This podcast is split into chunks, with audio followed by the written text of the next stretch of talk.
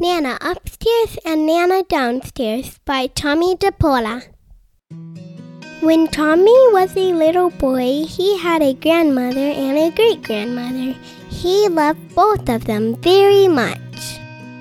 He and his family would go to visit every Sunday afternoon. His grandmother always seemed to be standing by the big black stove in the kitchen. His great grandmother was always in bed upstairs because she was 94 years old.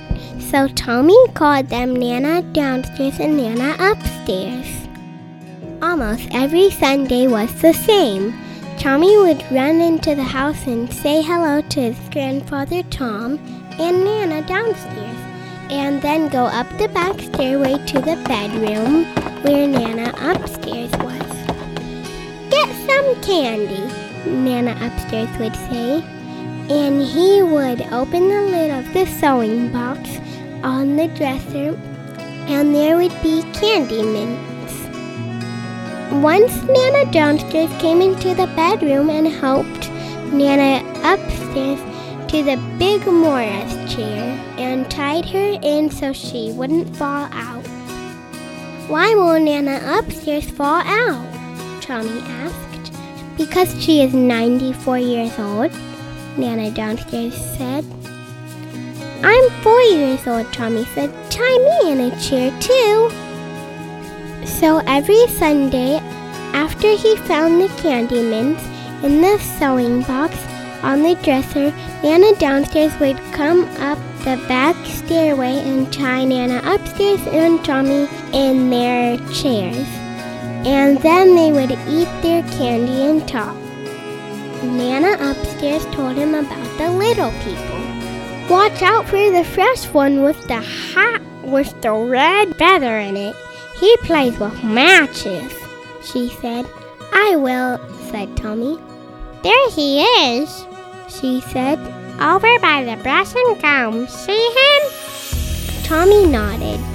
When Nana downstairs had finished her work by the big black stove and baked a cake to eat before Tommy went home, she would come back upstairs. Now, Nana downstairs would say as she untied Tommy from his chair, we must all take our naps.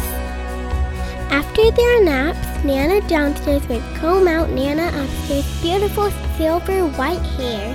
Then Nana downstairs would comb and brush her own hair. Now make the cow's tail, Tommy would say, and she would twist her hair and pin it up on top of her head.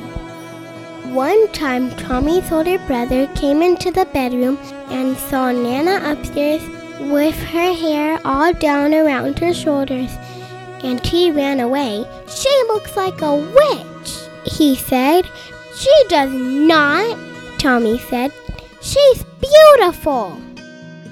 Time for ice cream, shouted Grandfather Tom, and Tommy and his brother went with him, and sometimes their father and their Uncle Charles down to the ice cream store. When they got back, it was time for Nana upstairs to have a snack, and Tommy would help carry the tray of milk and crackers up the back stairway.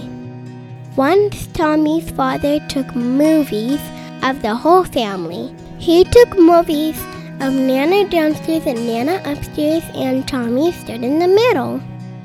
One morning, when Tommy woke up at his own house, his mother came in to talk to him.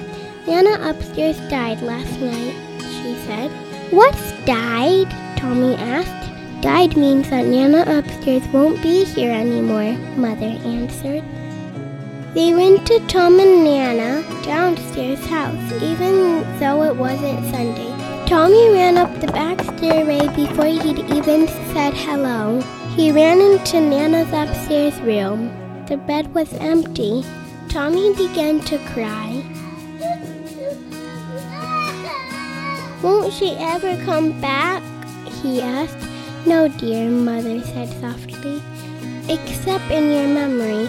She will come back in your memory whenever you think about her. From then on, he called Nana downstairs just plain Nana. A few nights later, Tommy woke up and looked out his bedroom window at the stars. All of a sudden, a star fell through the sky. He got up and ran to his mother and father's bedroom. I just saw a falling star, he said. Perhaps that was a kiss from Nana upstairs, said Mother. A long time later, when Tommy had grown up, Nana downstairs was old and in bed just like Nana upstairs. Then she died too.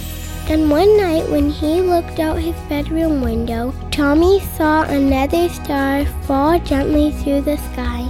Now you are both Nana upstairs, he thought. The end. Make sure you hear more stories with Storytime with Savannah!